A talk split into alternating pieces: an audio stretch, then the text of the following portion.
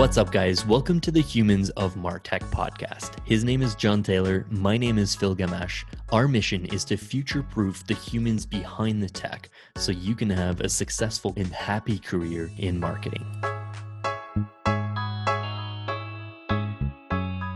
Hey folks, today we're joined by Ramli John, one of my favorite marketers and someone I've admired and followed on Twitter for many years. Ramli got his start in marketing at PepsiCo as a marketing systems analyst, where he stayed for four years. After a co founding stint, Ramli moved to Toronto, where he started his freelancing career as a SaaS growth consultant. Along the way, he worked at a few different companies, including SkyVerge, which exited to GoDaddy. He also spent a few years teaching as a marketing instructor at big name spots like Red Academy, Centennial College, and CXL Institute. He started what's widely known as one of the top marketing podcasts on the planet, Growth Marketing Today. And he's one of the inspirations of our podcast here. Um, he went on to join Product Led, the leading community for PLG pros, founded by Wes Bush, the famous author of uh, PLG Growth.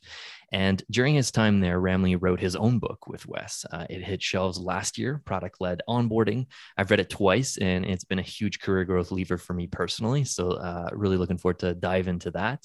And now he's landed in what seems to be the perfect role director of content at one of the top no code onboarding tools in Appcues. Damn, what a resume, what a journey, Ramli. It's, a, it's an honor to have you on. Thanks for your time.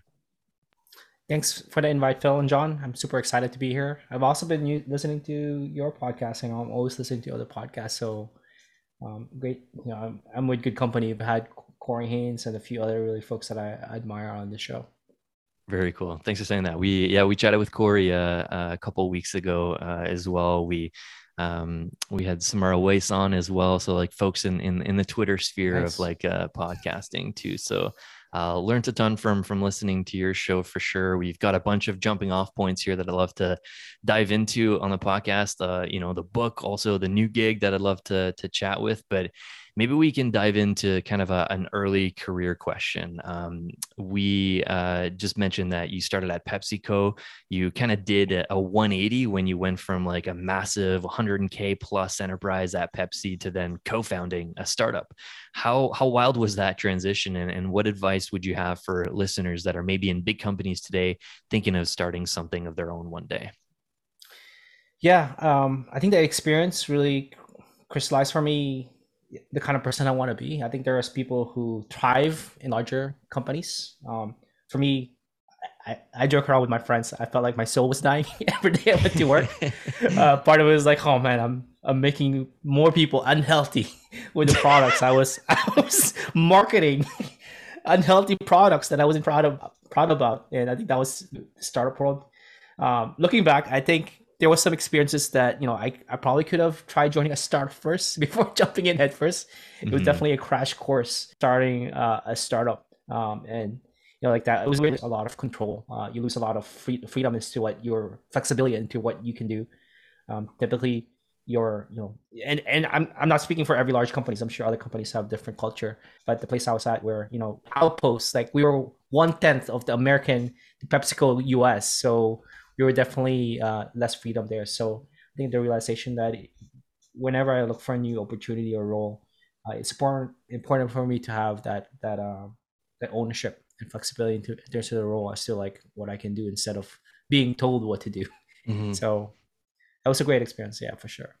Well, I was gonna dig in a little bit around uh, just the freedom, like for people who are entering into a startup or thinking of it. Like, what is it in your experience? What does it look like having that freedom of you know being an early stage marketer or marketer in early stage company? Like, talk about a little bit about the the the contrast and and what does freedom actually look like and feel like in a in a startup environment. Yeah, uh, I think freedom in a startup is like your ability to run with what you feel like will be the thing that will move the needle the most in terms of that at that company. Mm-hmm. Uh, I think freedom is a double-edged sword. I think the the challenge is you're at the startup and mm-hmm. you there's a hundred different things you can do. Like you you can there's so many tactics, there's so many channels, and uh, you know there it really is a challenge now of focus versus on the other end where uh, where where I was in that larger organization where we were very focused, but I was being told what to do, mm-hmm. where I didn't have that that ability. Uh, so that's what I would say with freedom is like you're presented with a problem and you have kind of the path you you decide you you know I created the path to solving the problem rather than um, you're presenting with a solution to just implement implement it super cool. Like uh I, I i dived into that company a little bit. Like the the one that you co-founded is uh still has like a, an active linkedin page. So Oh, um nice. yeah yeah. It's it's uh it was cool to to kind of like look at your resume. Like i was like familiar with like your your newest like body of work but it was like oh shit. Like ramli spent four years at pepsico like nice. And it was like a, a pretty technical position right? Like you your background like you studied like uh math right? Like if i remember like a bit of computer science too. So like you you dived in as like your first experience of marketing was like pretty technical and like a massive company. So talk about like maybe like just like kind of transitioning from like that like little bubble that you were at at PepsiCo to like maybe the different roles that you did like once you went on to like consulting and like those like smaller companies moving into like onboarding which is like your your kind of jam now but you also did like B2B top of funnel stuff. Like how did you kind of like talk about that transition of coming out of that bubble at Pepsi? Well yeah once i decided that it was like time to go uh, i actually went to school first. I think that was like part of it doing a startup was the ability to to go back to school uh, and did some business degree. My my like you're right my background was very very technical and having that business degree uh, helped me open up i think to know that there's more stuff out there and talk a little bit more about accounting, which I hated. I didn't do that well in, in college and finance and you know like uh and other things like and really like got, got a chance to meet my my co-founder there actually at business school. So we were both technical, we were both um, programmers back then. Uh, and then we we just went at it. I think that was the other challenge that I realized was like uh, the realization that we were building the school product and I was building and building and I didn't really have a foundation in marketing Mhm. and I was just guessing and I started reading and blogging about it and I just landed a few people was like oh you look like you're doing a good job with with with, with blogging and and stuff. We need we need your help. And uh, that that's when I got into marketing consulting. Uh, having that technical background was super, super helpful being able to tweak like HTML and some JavaScript and you know sometimes digging into their code base on on GitHub was was was helpful and digging into the analytics. Uh, and and that that kind of that thread kind of pulled all the way through to uh, me landing a few roles in, in startups and you know and, and ended up like really getting interested in onboarding. Uh, i can talk more in detail about like how i ended up in onboarding. It really is me realizing i'm driving a lot of signups for this this company that i was working with and a lot of them weren't turning into like engaged users i, I looked at Mhm. their uh, I looked at their analytics. It's like one second. Uh, I'm Mhm. bringing you guys like a thousand or like you're. They were happy with the number of users I was bringing in, but I was like, they're not sticking around. this is Mhm. this doesn't feel right. Like I, I sure I'm I'm doing my quote unquote job here by bringing on these users and um, you know and really getting people excited about it. But if they're not sticking around, that it's it's not really you know I feel like my work is not done. it's what Yeah. what I felt felt like, and that's when I really got into user onboarding and digging into that. And I ran across Wes. We both uh, were alumni from Waterloo, so uh, that's how we connected. And Wes Bush is the founder of Product Led, which I ended up working. Uh, and just a random story, he reached out to me actually four or five years ago before he was he started Product Led, like cold cold DM me on LinkedIn. It's like, hey, it looks like you're from Waterloo. Let's let's chat about marketing. It's like, sure. I think there's a story around um, you don't people don't really know who you'll end up working with. Like some people that um, there's this you know serendipity. Uh, there's um, some chance, even called luck, sometimes plays a big role in, in career uh, and and people's success with startups. Uh, and really, like I think that's people don't talk enough about how luck and serendipity plays a big role sometimes in, in career and, and company growth. Yeah i think that's you made a couple points there that i thought were interesting like that luck and serendipity component like you watching people who have what look like on the outside stellar careers and you remember you've got a great skill set and uh, ele- element of luck to be successful you know and it's kind of funny because in your own journey around onboarding, I, I, see my own journey. You know, when you're starting off marketing, you're thinking, how do I get more users, more signups, more signups? And then you start following that thread. And next thing you know, you're thinking much more about onboarding. And, and you've written a book about it. I've read the book as well, and it's a fantastic read. It's something I find really interesting. Maybe we can dive a little into um, one point you might make in the book is about assembling the team, right? And I think when you start thinking about onboarding, you're all of a sudden deep into product land and talking to developers and stuff. Talk about a little bit about what does that product uh, onboarding team look like and, and the role that a, a, great marketer can play in it.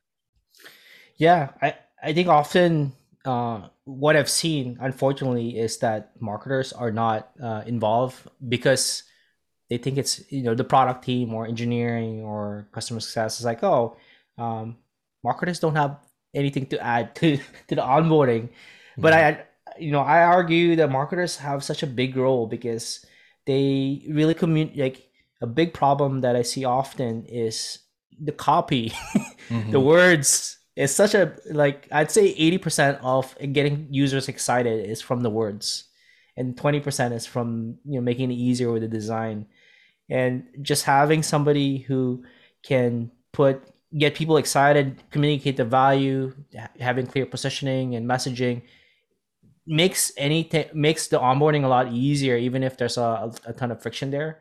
So I would say marketers definitely are starting to get more involved with that. Funny enough, at Appcues, the one that owns our onboarding is a marketer. She's mm-hmm. in customer marketing.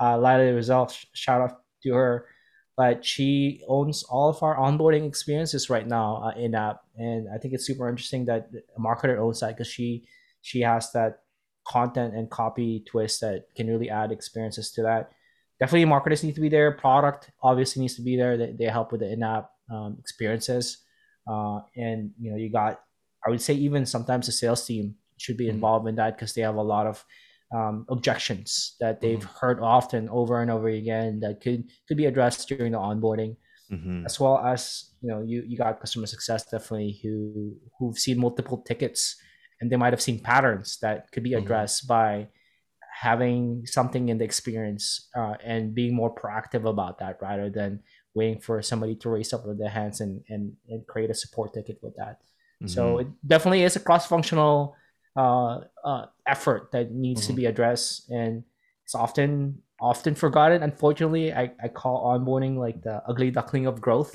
because it's it's this weird middle space where you know you, the product is driving to get more new features. Sales and marketing typically is getting more trying to get new users, and the middle ground where the, those those two worlds collide is often often forgotten there one of the things that I'm curious about, you mentioned at Appcues, marketing owns the onboarding experience. Um, definitely depends on the configuration. I'm sure that you've seen all kinds of configurations. Uh, product team, in my in my world, is the owner of the onboarding experience. What recommendations do you have for marketers listening to this podcast, thinking, okay, product owns onboarding, but marketing really wants to have a contribution here? Like, what are the steps that you think that someone should be thinking to to be involved?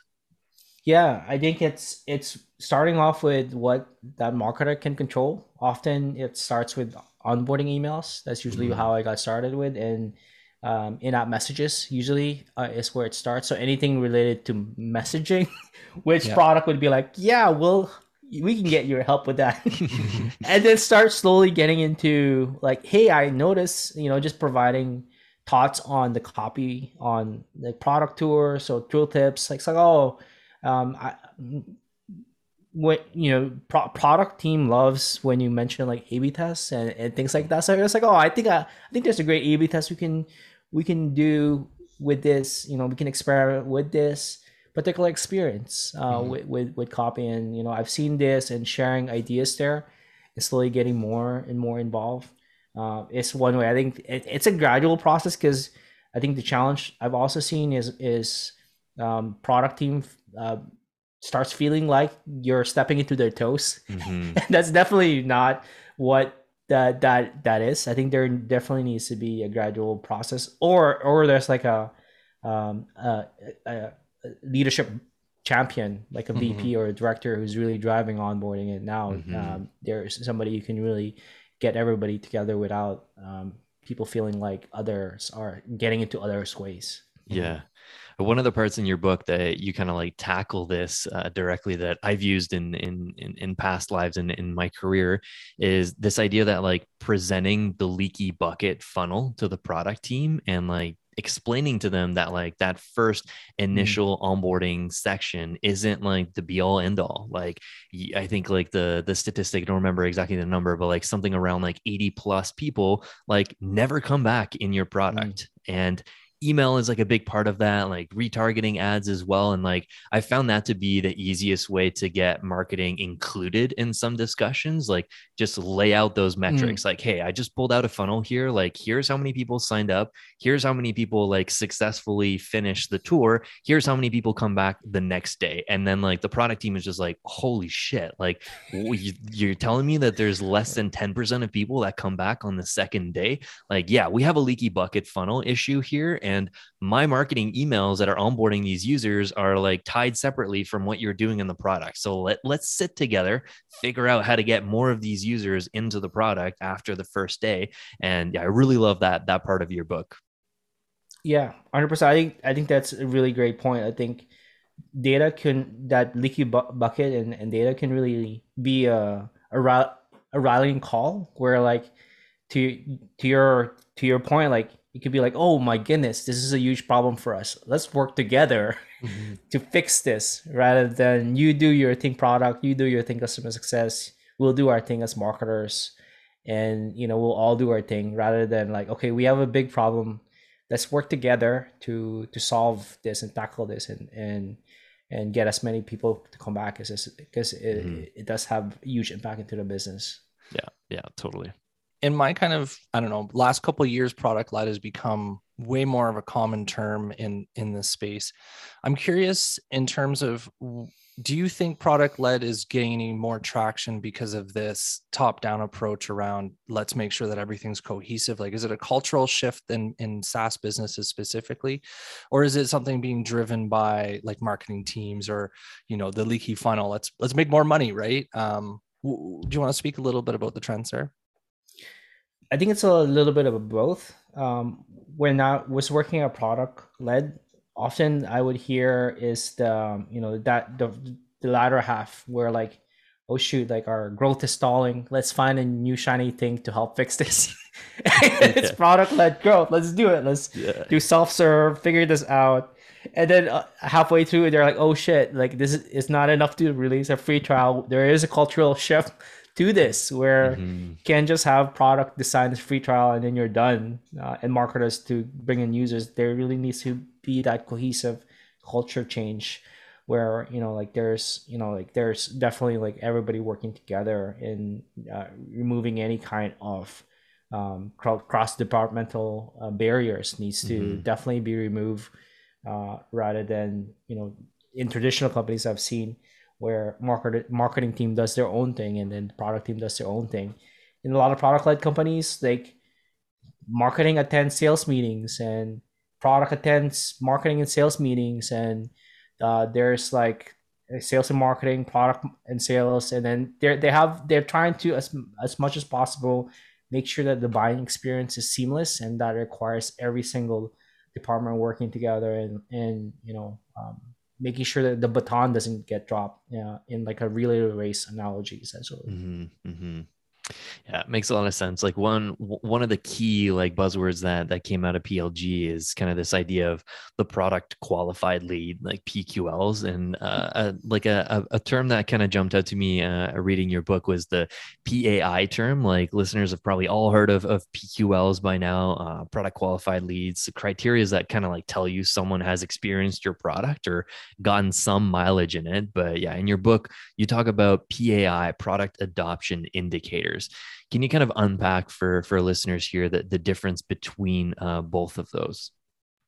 Yeah, uh, yeah. People have heard of PQL quite often. Um, it's just leads that are, have shown. I mean, that's a problem with PQL. Is Yeah. that it's the definition is different for. I mean, it's like MQL or SQL. Like if Yeah, you go to any company, like what is uh, MQL, SQL, and PQL? It depends from company to company, and it's an arbitrary term that essentially means it's uh, PQL is a, a, good lead that has shown engagement within your product essentially. Mm-hmm. So some for some it's just ho- hopefully it's not hopefully the definition for companies is not like when somebody when a user signs up that's a PQL yeah. and then sales jumps in it's like oh come on I just signed up I haven't done anything yet like why are you calling me sales team yeah it needs to be something more uh something more uh valuable like they've they've done something or they've set something up. For Appcues uh, it's when they've set up their first flow as a test you know like something really meaningful. The product uh, uh, adoption indicator is a, a term I coined that you know I've seen actually a company do this where they're they're really tying a number or some kind of action within the product that now correlates or indicates that a user has you know closely adopted or is about to adopt uh, the product uh, itself that could be different from the pql which is like an arbitrary term uh, versus P- product adoption requires some kind of analysis of the data and, and finding some kind of like once again correlation there. An example I, I've given for product adoption indicator or PAI is with Slack, where you know if they've you know Stewart Butterfield, the CEO and founder of, of Slack, said that for them onboarding uh, an account is not complete until a team has sent, I believe it's two thousand messages. So it's mm-hmm. something that has indicated, and, and he said they're ninety two percent more likely to stick around if mm-hmm. they perform this specific action. So for me, that's really the end goal of the initial onboarding is like, how do we get these people to come back and make sure that they actually stick around and not just like to experience the aha moment, mm-hmm. uh, which is part of the journey, but it's not definitely the end goal. It's like really the end goal of onboarding should be retention. And, you know, and that's where the, the PAI comes in. Mm-hmm something something that just kind of jumped into my head was um, as you were talking like we've all experienced this flood of sales outbound people you know constantly in your inbox you sign up for a product and you're getting uh, immediately into the sales engagement what do you think is the right balance for sales teams and, and for marketing teams to enable their their their sales teams in a product led environment i i would definitely not push back on companies that send their salespeople after people sign up. it's just it's just a great way to annoy people. Unless you find okay, I'll, I'll, take I'll take that back. There are certain situations where that might be uh, helpful, especially if the product's very very technical. Then maybe there's some work in terms of their product led onboarding. Mm-hmm. Often the the highest res- success rate uh, in terms of sales uh, uh reaching out to a, a, user that hasn't become a customer yet is usually when they've done something very like a, a, a success a, a, success moment uh, would be super super helpful for them to reach out so that the outreach can be hey john congrats on setting up this feature. I noticed that you were able to experience a little bit of value with this. Um, would love to just introduce myself see if you need help with anything that sounds more welcoming than hey john i noticed you just signed up can you please mm-hmm. jump on a 15 minute demo call yeah. right now rather than yeah. congrats john like that's yeah. a different tone and mm-hmm. i feel like that's a super you know it, it, i've seen success um, rate in terms of open response rate a lot higher when you are uh, hitting on that high point of mm-hmm. the the customer journey another moment is when somebody's frustrated that could be another moment where you know when you're seeing somebody smash a button over and over again. Like this is not working. Like I think there's mm. tools like Fullstory where you can see somebody do rage clicks is what they call. And I think I think that's a good moment. It's like, hey, John, I noticed you've been rage clicking there. yeah. can I help you with something? And and the you you can pour out your frustration on this email. Yeah. But I think those are key moments when it's very high, when they're happy, or when they're very frustrated. Could be uh, opportunities to to reach out uh, as a, a, human assist, send a assist as a human or send a salesperson mm-hmm. or or a customer success. Um, yeah, we were talking to a previous guest, Dave Rigotti, about product led, and when it came to the sales question, we joked, uh, "Does product led mean firing your entire entire sales team?" But I think what we're hearing here is that there's a shift here, right? The sales, this the traditional sales organization that you know pitch, demos, close the deal is a little bit more nuanced, maybe uh, the better word for uh, what the sales the sales team is looking to do. How do you see marketing's role in supporting those sales teams in, in these onboarding flows and and helping them, you know, connecting with customers in an authentic way? Yeah, I, I what I'm seeing actually a good great example is actually a Canadian company that unfortunately got acquired by an American company, Wave Financial. uh, and I got a chance to if you haven't already, you should definitely talk to their director of demand gen. She mm-hmm. she is Sarah. Um, I'm gonna get I'm not gonna remember the last name, but what I my conversations with with them, Sarah Bujaya Bujaya um, I'll send over the LinkedIn but she's awesome. a lot of the you know the PAI was inspired by them actually. I chatted with their head of growth, mm. um, and they they were talking about their the goal of marketing there has shifted from getting people to sign up. Like their goal is not just to get user signups. Their goal is actually to get to as many users that have reached the PAI. So that's mm. kind of the shift mm. where they're not no longer just like, hey, if retention is our goal, where the marketing team needs to optimize for users that are are more likely to stick around rather than ones that are just going to sign up and leave. Mm-hmm. And often that means finding channels um, that and you know, for example, a good example from my experience, uh, especially in a B two B company, uh, other B two B company, Jill, the one that got acquired by GoDaddy, I ran a bunch of Facebook ads. I got a bunch of signups, like lots of signups and I could be like, my job is done. I got a lot of signups from Facebook ads, but those signups usually from Facebook ads didn't stick around, right? Mm-hmm. So I think that's like, okay, is this success? The traditional model uh, is like, yes, it's success. I got signups. Mm-hmm. In in this l- newer model, it's like, okay, how many of those people actually stuck around? and if only one out of like a hundred stuck around, then I would say that channel is actually not as good as pe- people would think. So I think that's kind of the shift It's been like let's let's look at channels that drive uh, thing and how do we tweak our campaigns and our messaging around really driving users that stick around rather than ones that don't. Mm-hmm.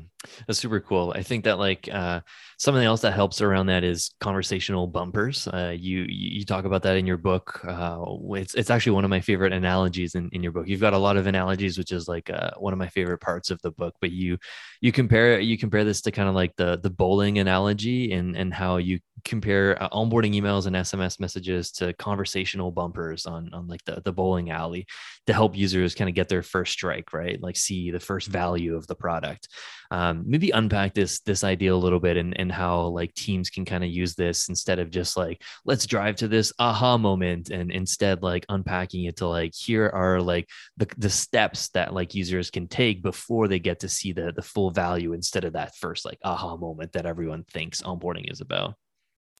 Yeah i think it's yeah i think you you got to really got to the point there. Like you you want to drive you know break down the steps to really get users to to that moment of value that that you know that aha moment that everybody talks about mm-hmm. and really like in the way that i see i see bumpers now is that it's it definitely the, the success i've seen and this is work that um, you know Val Geisler has done and a, a ton of other you know um, email marketers have done is really focus on behaviors of users that have they've they've done or not done within within the product and really like try to figure out if they haven't done this thing is it because um, they're lacking resources, or you know they're lack they need help with something, or they got stuck, or is it more of a motivational side where you know they got distracted and they just need a little bit of extra push? Mm-hmm. And when I say push, it's not like oh, you know, like you you can get somebody to do something by just nagging them, maybe not successfully. So,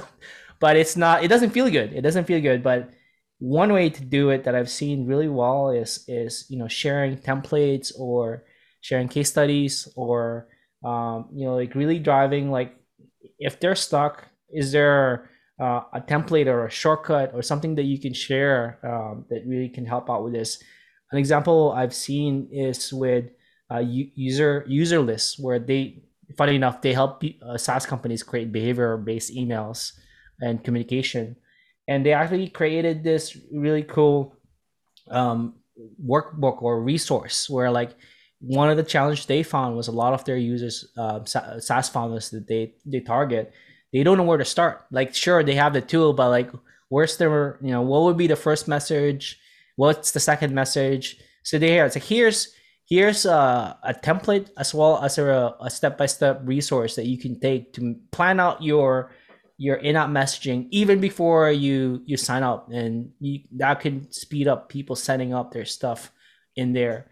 Uh, and really i think that's super super powerful. They can you could share whether that's in a you know in conversation bumper as well as product bumper itself i was going to say it feels like you know a lot of products led onboarding is really a, a, mission to find product market fit i know talking with product teams uh, in my in my personal life or uh, professional life there's often this kind of internal debate on product teams do you develop rich feature sets for your power users or do you do you focus your time and energy on the entry points um, what do you think of that yeah, that's a. I think it depends on the stage of the company. Often, when they're in hypergrowth, the danger is when they're focused on releasing new features that help power users. Um, the onboarding gets neglected, and now you're gonna have a bunch of power users, and not enough new users who are becoming power users. So I've I found um, product teams have, and there's this term other. I don't know if just a buzz uh, job term that I've been seeing more product growth. mm-hmm. It's like you're not just a product manager, you're product manager growth, which mm-hmm. you know, mm-hmm. growth growth product manager, and it might be related to product led, but I've seen seen that more and more where product growth managers typically more focus on uh, how do we help new users connect to value uh, over again rather than the traditional product manager is focused on driving this this roadmap and releasing features that's based on the evolution of the product itself. So I think there's now this this this you know a nuance where you know there's some product managers who are focused on the onboarding. There are some product managers who are focused on what you you, you mentioned around building new features to get power users and increase the revenue per user essentially. Mm-hmm. It's been an interesting shift to, to, to notice for sure. Like I, I you're you're about like uh six months ish uh, into into Appcues, right? Like you're you're leading the content team, you're teaching SaaS teams about onboarding and, and product adoption. When when I saw you announce that you were joining Appcues, I was like, damn, that's that's an ultimate fit for Ramli. He gets to go back to SaaS and he gets to keep pumping out content about onboarding, which he was kind of doing at at PLG Institute, right? I'd love to hear like the journey, uh, how it's been so far. Maybe tell us uh, how how the opportunity came up, like how that conversation kicked, uh, whatever you're willing to share there. But uh, yeah, super curious. Yeah, I, well, was very helpful, and I think that that was one of the things that you you got right as well. Where you know, a product led, it's more of a training slash consulting model where I was running their cohort based program, and there was the, that itch like I feel like I'm on the sideline. mm-hmm. it's like I'm watching the I don't know what sport you watch. I'm watching the hockey players or the basketball players play on the field, yeah, or the basketball court, and I'm on the sideline just watching and telling, uh, helping people out, helping people do better with the shots. Mm-hmm. And I think that's what, late last year when I I realized that I wanted to jump back to SaaS. And I just I mentioned it to a few folks, and one of them was Eric Keating, which I've done presentation before. Eric Keating is the VP of marketing at Appcues. Um, and we've done some. I've I've interviewed him on a podcast, which is another really interesting thing, where like sometimes you don't realize the, the guest you have could end up becoming your boss or your business partner, or or refer you to a consulting contract that you didn't um, realize would happen. Mm-hmm. And I've interviewed him on a podcast. We've done some webinars together, and I just mentioned, hey, I, I've been feeling like I want to get back to SaaS and then it was like, oh, really? Because we have this role open that just opened up and we just raised some money. So let me let me get back to you. And then we started chatting from there. Uh, and that's how I got into Appcues, which is really fortunate because like Appcues is one of the companies that I respect respected in terms of the content um, and how how you know they built this this product out. Um, and so that that's how I got into that's how I got to where I am. It's true. Uh, once again, serendipity. Yeah. Uh, and and true podcasts and yeah, uh, serendipity and having a podcast. it really is. It. Like I, it really is surprising how much um, having a podcast can open doors in mm-hmm. terms of like uh, the other thing was with Wes with uh, from Product Led. I interviewed him up on a podcast as well, and that kind of opened started the discussion. So you never know, you might meet you, uh, both of you might meet your future boss or business partner one of the episodes you you record on on yeah. this this podcast show. Maybe we we already have. let's uh let's dive into the podcast a little bit. Uh, I know we're getting close on time, but I I did want to like tease this out a little bit. Um, you did uh, growth marketing today for four years plus now. You're still running it. Uh, your last episode was with uh, Mark Thomas, who I'm also a, a big fan of. Uh, the show seems like a bit of a on, on, a break right now. I know you've got a ton of stuff like going on with like starting app Appcues and like the personal life stuff. Like uh, I, I want to dive in like one question I wanted to ask you. Like we're, we're super early in, in our journey on, on the humans of Martech, but I remember you once posting on LinkedIn about how long it took you before you finally started to gain big traction on on growth marketing today. Uh, what advice do you have for people? Uh, and this this was us like early days, like a bit better now, but like people that are creating content with a small audience that are just getting started, and it feels like they're just like screaming into the void and like releasing content with the getting no engagement. Like what advice do you have for folks that are like really early in that journey? Yeah one of the advice i've actually gotten uh, from another podcaster uh, is i think very very early on often um, your do- the downloads will take some time.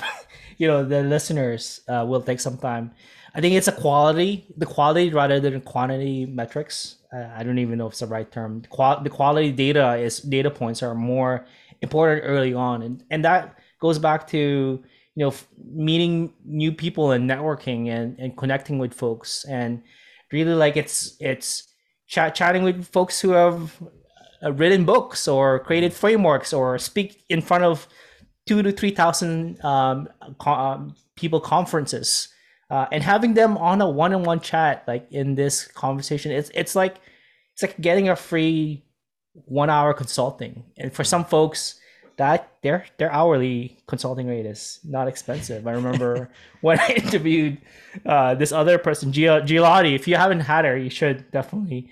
But Georgiana Laudi, she used to be vp of marketing at Balance, but I remember looking at her website and she's like, hey, if you want to book an hour with me, it's seven hundred dollars. I'm like, what the heck? I was like, I'm getting a chance to chat with this person uh, and really pick at their brain. Uh, and I think the other thing that that was surprising is those people that I had on the podcast have become friends. Like I've mm. met them in person. They've toured me. Like one, Bill Bill King, who used to work at Drift, like toured me around Boston when, when I was there. Um, you know, I, am chatting now with Gia and like Claudio, like other people that I've had on the podcast before. Uh, we're now chatting with each other, like we're we're actually friends based on, based on that. So I think that's one thing that I've learned is that you know, like early on, the first two to three years, it was more quality, and then I I don't know what happened, but at some point, goes back to luck. Something mm happens, and then it just rolls rolls up. I feel like that like people don't realize how much luck plays, but like mm-hmm. when it, it, was the turning point was when I had April Dunford on the show. Uh, mm. And and it was like very very momentous, and it goes back to serendipity and luck again, where she was just about to release her book, uh, obviously awesome, which is all about product positioning. And you know, like there, she's like, "Oh, I'm writing this book." I'm like, "Oh, you want? Can I interview you for this show?" And she's like, "Sure." She says yes to everybody, by the way. if you have a podcast show, reach out to her. She's 99.9% sure she's gonna say yes. This is what she told me. and then I got her on, and the the show released the same time as her book, which I didn't even realize. I was like, what the nice. heck? Uh, and that I was one of the first uh, person interviewer for the book, so that picked up steam from there, and it just uh, went up, and people noticed, and uh, somebody reached out to to sponsor it, and and yeah, that's it took two to three years, and then finally some some movement. Very cool. Thanks for sharing that. That's awesome advice.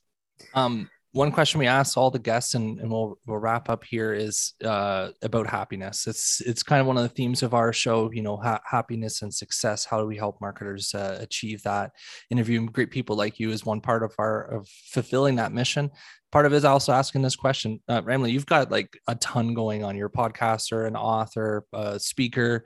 Uh, I believe you're soon to be a dad as well. Uh, congrats on that. You're leading a content content team at one of the coolest companies in the world. Like, how do you how do you balance it all? How do you stay successful and happy in your in your career? I, that's a really great question around happiness. Um, I would say that the way that I've been looking more and more into it uh, is is really looking at what really being brutally, brutally honest with myself and and and looking at what things give me energy and what things take away energy and making sure that uh, I balance the both and not like come out of each day or each week or each month like I've been totally totally drained.